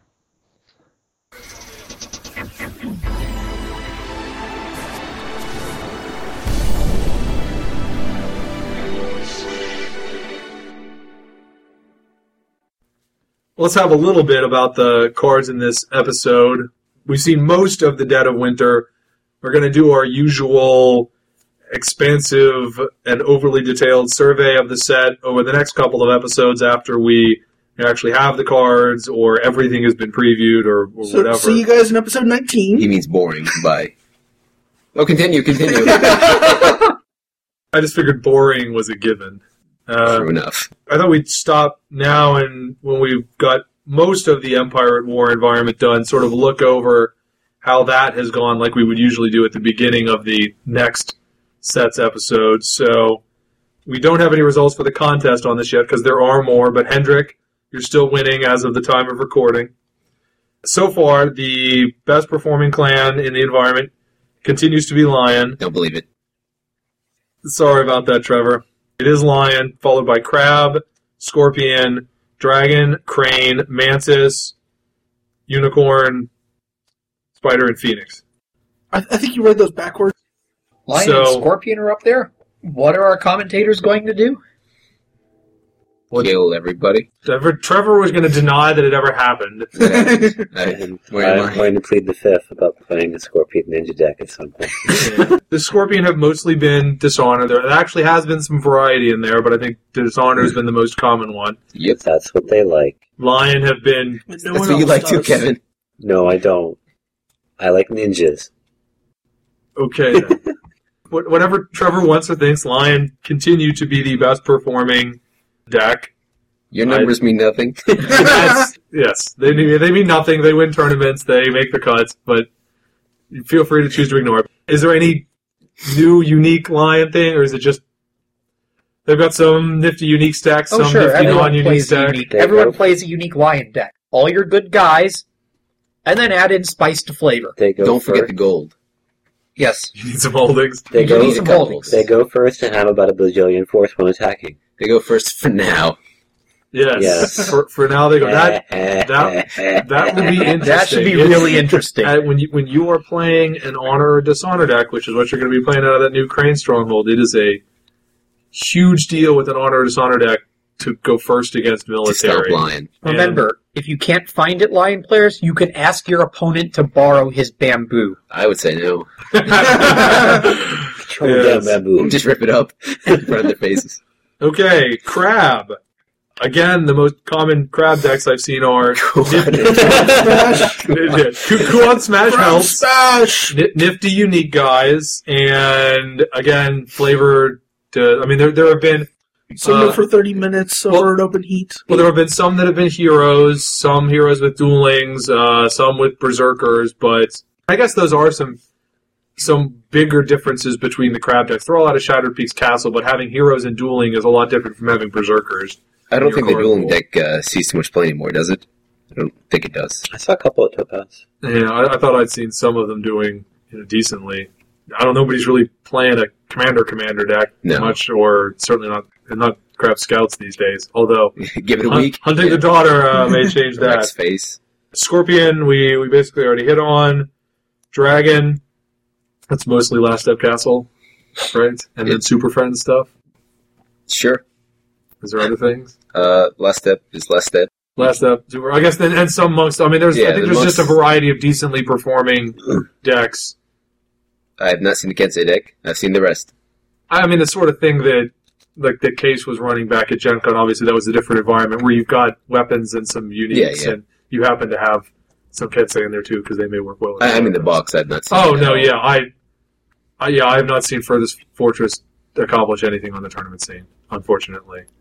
Crane, that's been mostly. Oh look, Brian post, posted that really nifty controlish deck. I'm going to use that. Yeah. that's the that's the most common sort of deck I've seen locked down out of Sevenfold Palace. Yeah. They can still do military fine, but they choose not to. Uh, Yeah, that, that Yeah. has never happened. I, I, it's kind of nice to see Sevenfold Palace come back a little bit because that was a box that It was unplayable for the start of the arc. the Crane players just hated, and uh, understandably because it got Got nerfed. nerfed, Yeah. going from Samurai to Celestial. It's, Same with the lion box, but that she's no play at all almost. it's neat to see a stronghold like just come back into popularity after a while after some changes. Yeah, usually that doesn't happen a bunch. It'll be like, oh, here's a new stronghold for your. Oh, oh, that that Oh, force yeah. that force copying thing doesn't actually work for your Kensai. Oops, let's Let's give you a new box, Kensai yeah. box the next set Yeah. or two sets later. Mantis are next. Okay, we all know what Mantis have been playing. Unicorn that has been primarily Actually, I did see a different Mantis deck at Topaz. yes the top Mantis at Topaz was Scouts, right? That doesn't mean you should see a different Mantis. It Mantis was deck. like all like people with range attacks and PK and some ninjas thrown in for flavor. There were ninjas in the Mantis Scout deck. Yes. No, Eric there are no was playing that Gen Con. He had range attacks and ninjas too. Oh, they were which they were ninja? the Uh, the, the range the range to the key. Yeah. Okay, Yeah. wow, Because what you can't Really? kill with the other range attacks, you shoot the other one. that's a lot of gold for That is a ton of gold. That's a whole lot of gold for a three-three dude. But some people have had success with it. And they're also playing that Spider Ninja, the range four to the chi. I'd go to Bow- him Bow was range first. four for You'd think because Well, playing in Gen. Con, he wasn't out. It wasn't legal. yeah, and Uh, they're actually running sneak attacks, which is hilarious. Good. It's like they print infantry guys for Unicorn. It is in fact perfectly fine that they print non-naval guys for Mantis. And they print Samurai for Phoenix. Maybe if you want to draw Void, because that's a red card, right? right, no. It's not acceptable plus sneak attack of the Mantis. Kevin right. A lot of the scouts don't have naval. I mean, there are some Yeah. scouts that are naval. Oh, no, they, they don't have naval. What I'm saying, it's still not upset. Yeah. it's still That's why you're not acceptable. playing it. Then you've got Unicorn. Unicorn have been. So there's been some outsider keep super friends. There's been a lot of Feels super of the friends wind. going around. Feels of the wind using Ida Kane and There's just still so just many good out of clan Yeah, we, people. we've reached, reached that part of the arc where Super Friends is good because there's a lot of good. And that's why Strong clan people. conflict shows up and makes people cry. and of course when we say super friends, we're usually talking about Three or four like, guys, Yeah, maybe. yeah, maybe yeah, tops five out of clan guys. Hey, It's not a it's ton. Yaiko, Gedayu, and Tamago. Oh, What They more got do you form need? Captain Planet. Kazuki shows up out of clan two, which is where I think I've seen Ka- Kazuki. Only if you have the honor requirement. And what's his? I don't even remember what his honor requirement is because I just played Oh. it in the Dragon deck. I played him Is there today. five? I can't remember. I think Benji was loyal. Yeah, He may be zero. I don't. I think know. he's a five, isn't he? but he's either a zero or a five. uh, but he, uh, I almost feel like I've seen him in more.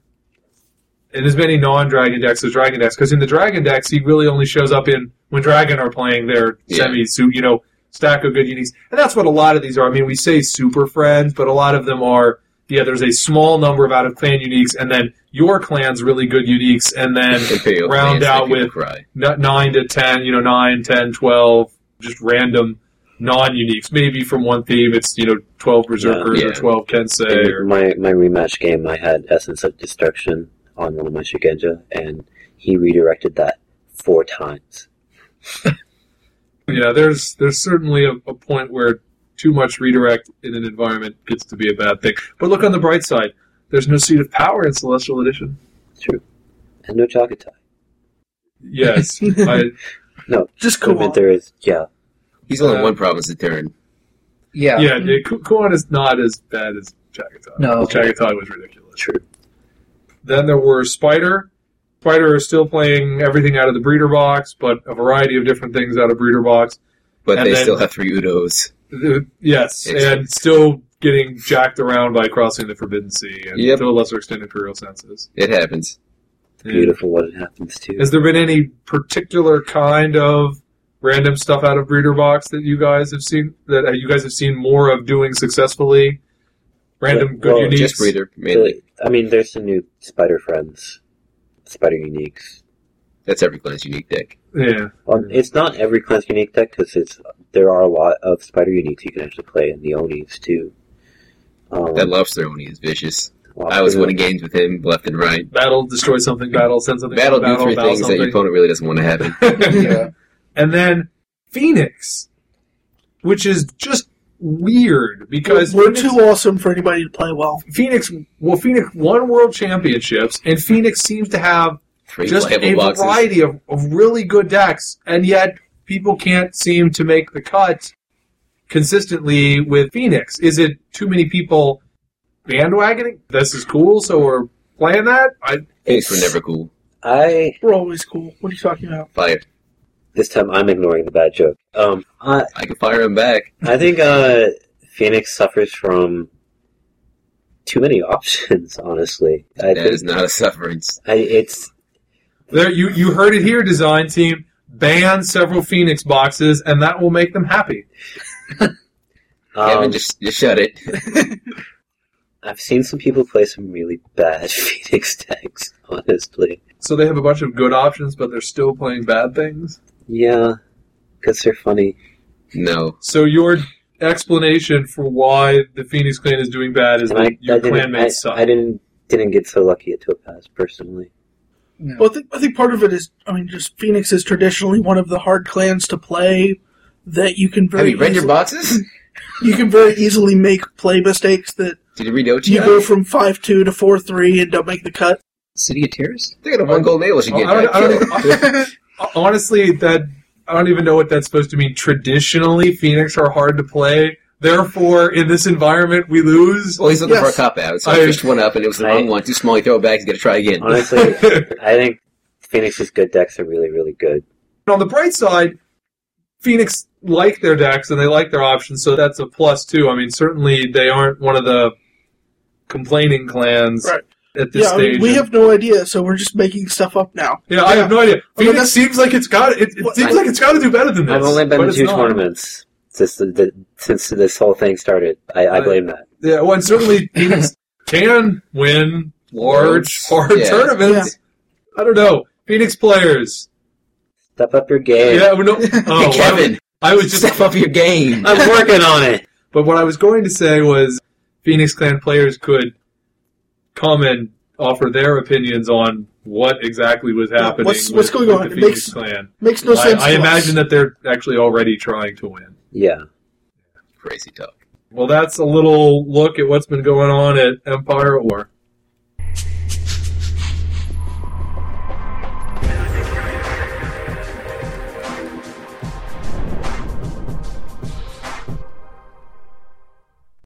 Well, for our last full segment on Strange Assembly today, I thought we would talk about a interesting little survey I saw on the main AEG forums. It is the unfortunately named Waka survey. Waka waka waka. Yes. Insert ubiquitous name. Well, the, the the player who put it up, his name is Wakshani, which is fine as an individual forum handle, but Waka survey doesn't really work that well. But it's it's on the AEG forums, probably in the story section. I'm not sure, but I thought it was an i- i- interesting set of questions and could make for an interesting discussion. The first question is what sort of clan champion you would like to have. Briefly, my answer was Togashi. Otherwise, otherwise, some descendant of Moreshis who's all cryptic like a dragon should be. Uh, what do you want for your clan champion, Kevin? Badass. And doesn't have a ridiculous honor requirement. Rambo?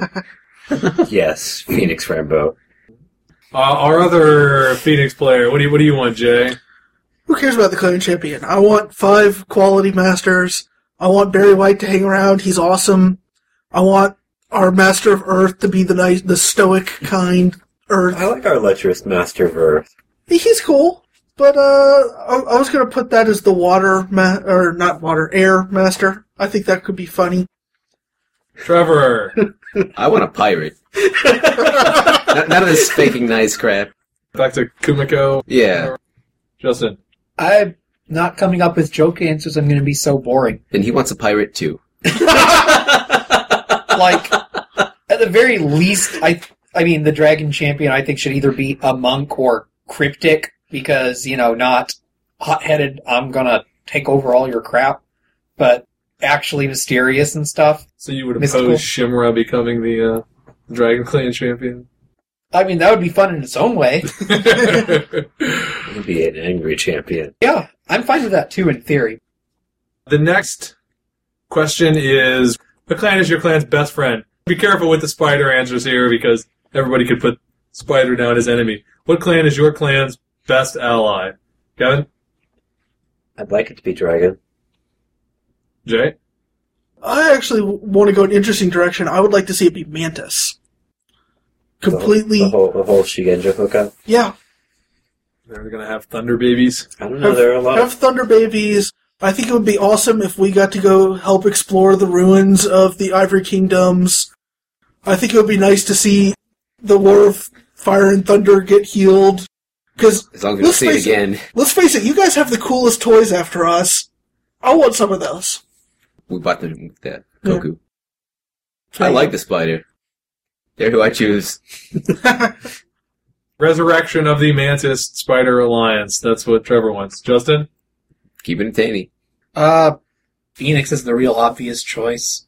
I think that's kind of an alliance that's pretty well established.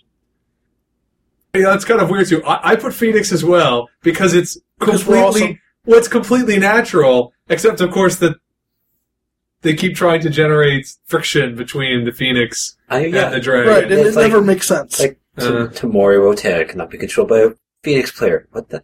He will show you no mercy. You cannot handle the Wotan. yes. Well, what other two clans are your allies? Other two?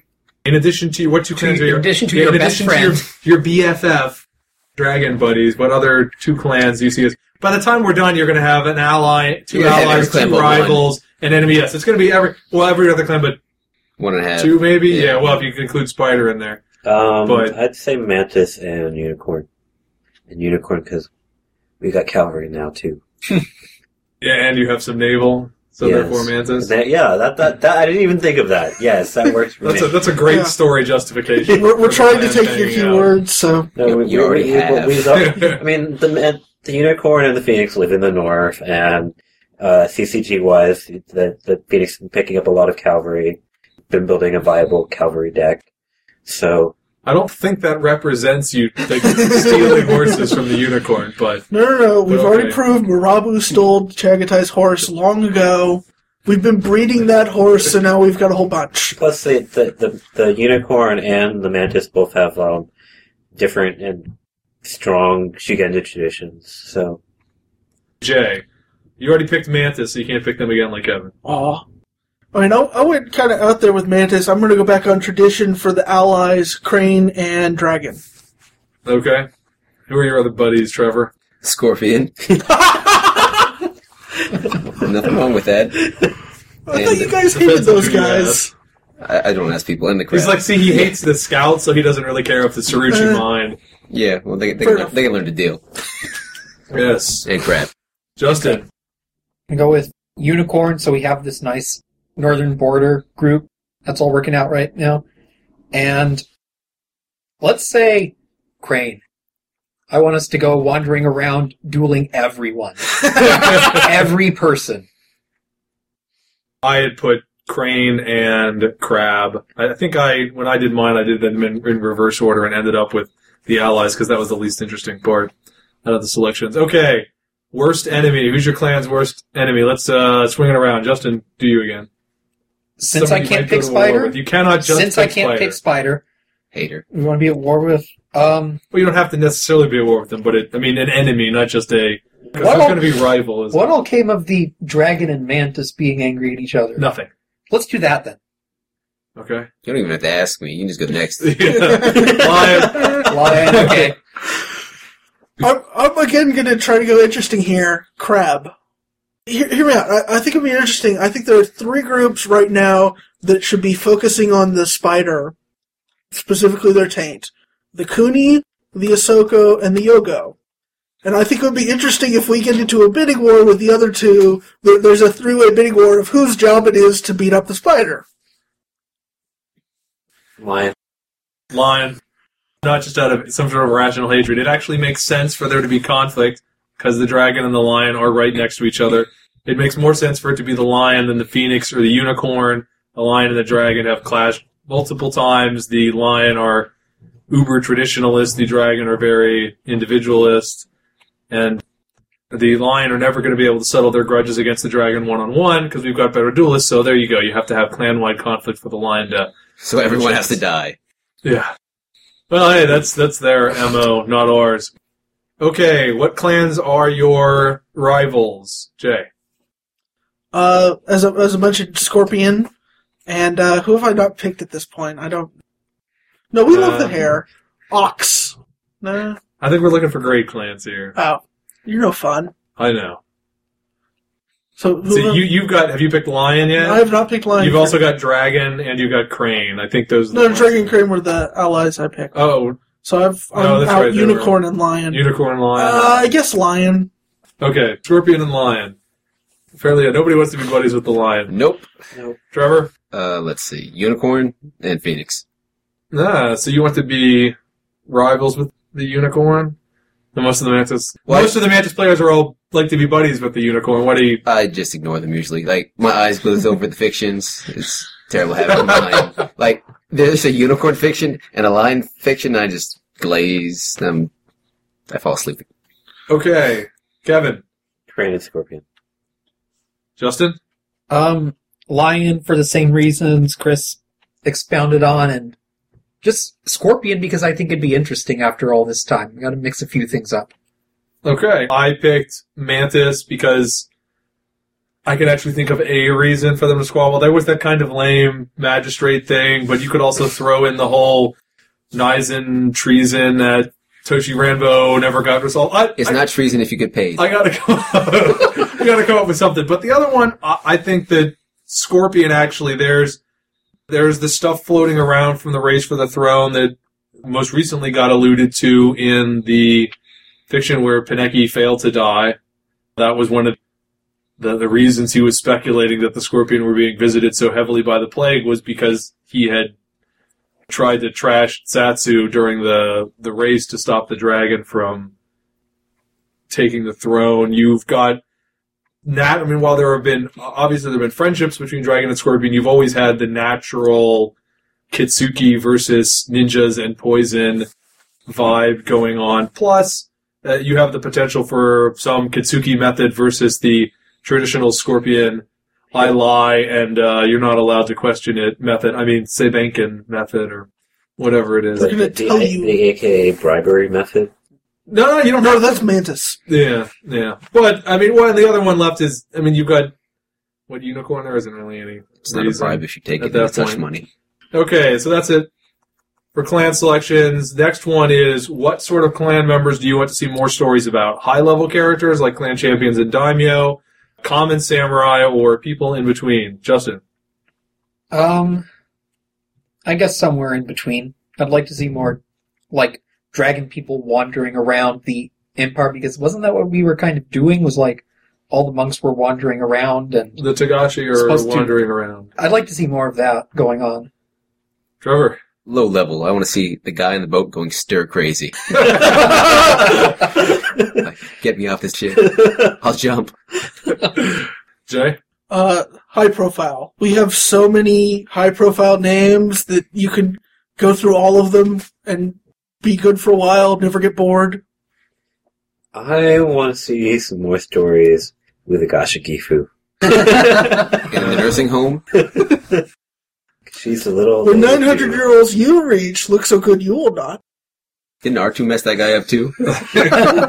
I do want to see high level characters. I don't object to lower and middle level people, but I do want to see stories that have clan champions and daimyo in them. But I also want to see more stories where characters show up repeatedly than So they trying build to up. yeah, Yeah. And, and trying to build up rather than just taking a general survey. I mean, I know there's got to be a certain amount of just random X Clan guy shows up in a, a fiction, but I don't feel any need to try to get everybody who's got a card into a story. I like it when people show up repeatedly.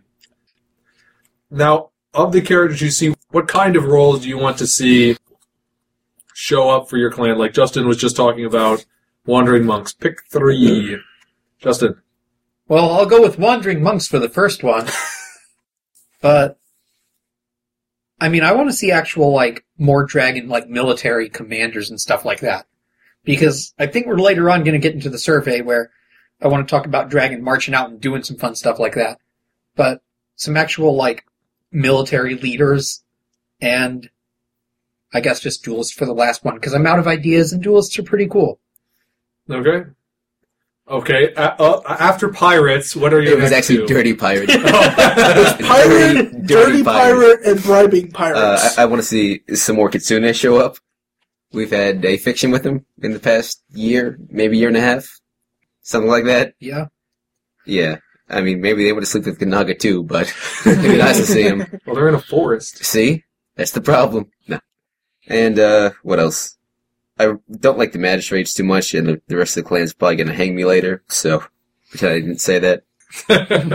And uh, more Ivory Kingdom's crap that everyone else will hate and eyes will glaze over.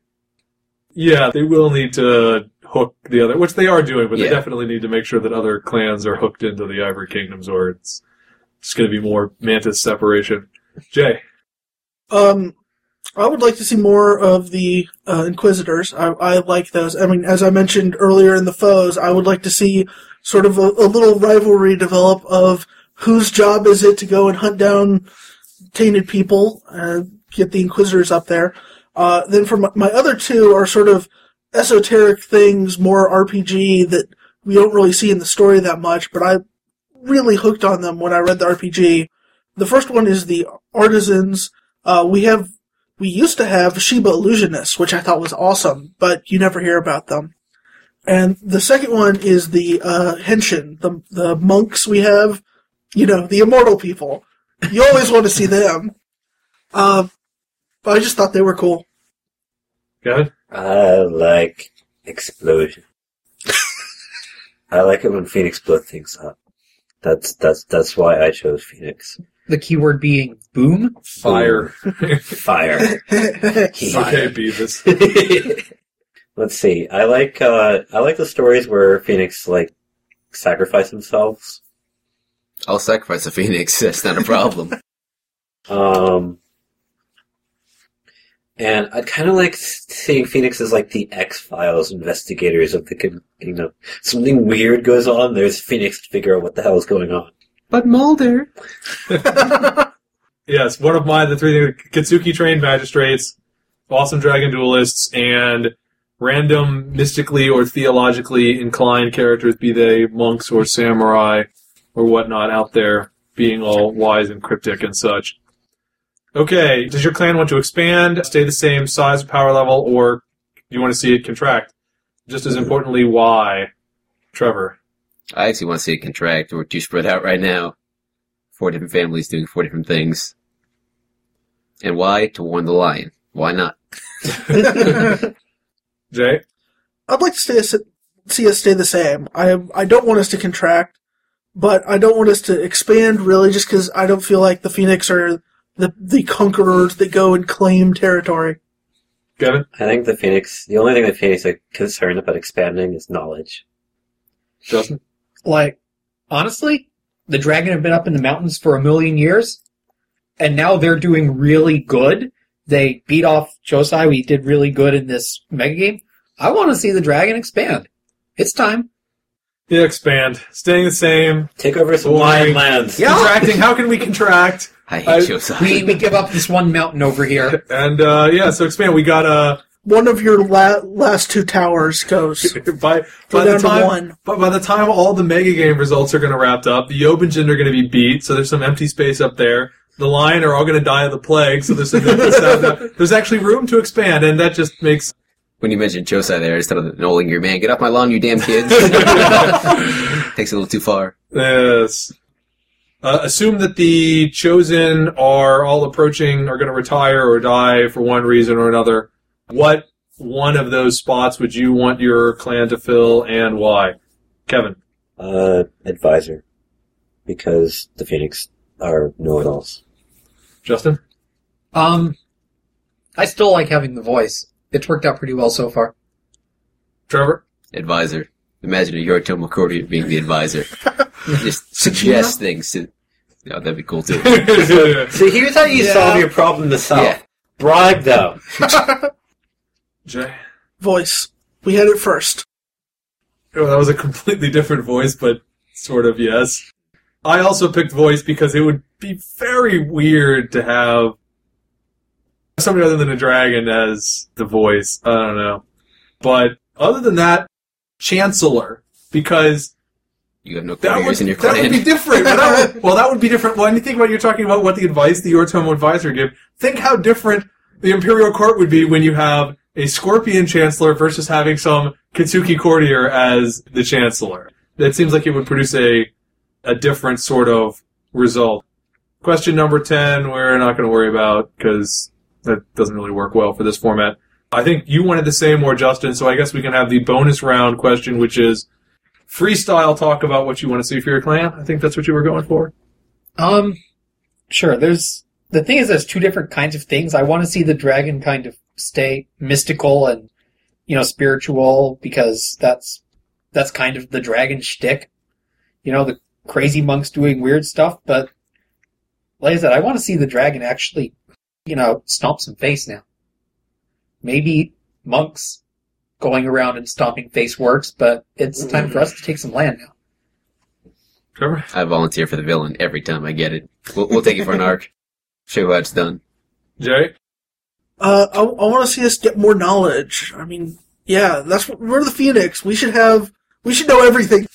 Everything. You guys know things we don't. I want it. We got some black scrolls. You want to read them? yes, please. I thought that was just the Scorpion. they, no, they make them.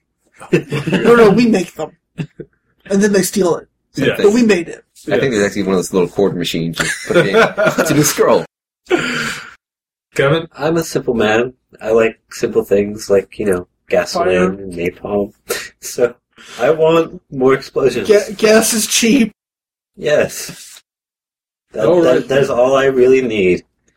That's it for this discussion. I think I've talked enough on this podcast over the last several months, so I probably don't need to do another freestyle ramble. We'll go ahead and put a link. Could do a On- freestyle rap. Actually, I don't think I can. well, we'll go ahead and put a link on our forums at strangeassembly.com slash forum to the survey that's over on the main AEG forums. And if you guys want to respond over there or on our forums, we'll see what you have to say.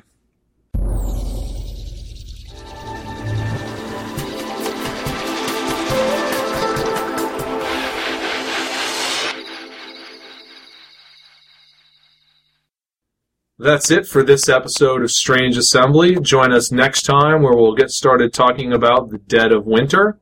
In the meantime, you can look for us on iTunes. Just search for Strange Assembly, where, of course, you'll remember to leave us a five star rating and a glowing review. You can visit us on, visit us on our website at www.strangeassembly.com or visit our forums at strangeassembly.com slash forum. I know that'll be hard to remember. We have a Twitter feed, Strange Assembly. We're on Facebook, Strange Assembly.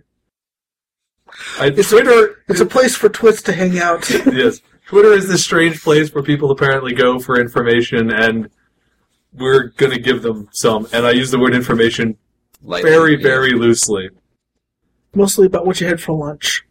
This is Kevin Kennedy. J. Earl. Meh. Justin Pretty. And I'm Chris Stevenson. This is Strange Assembly.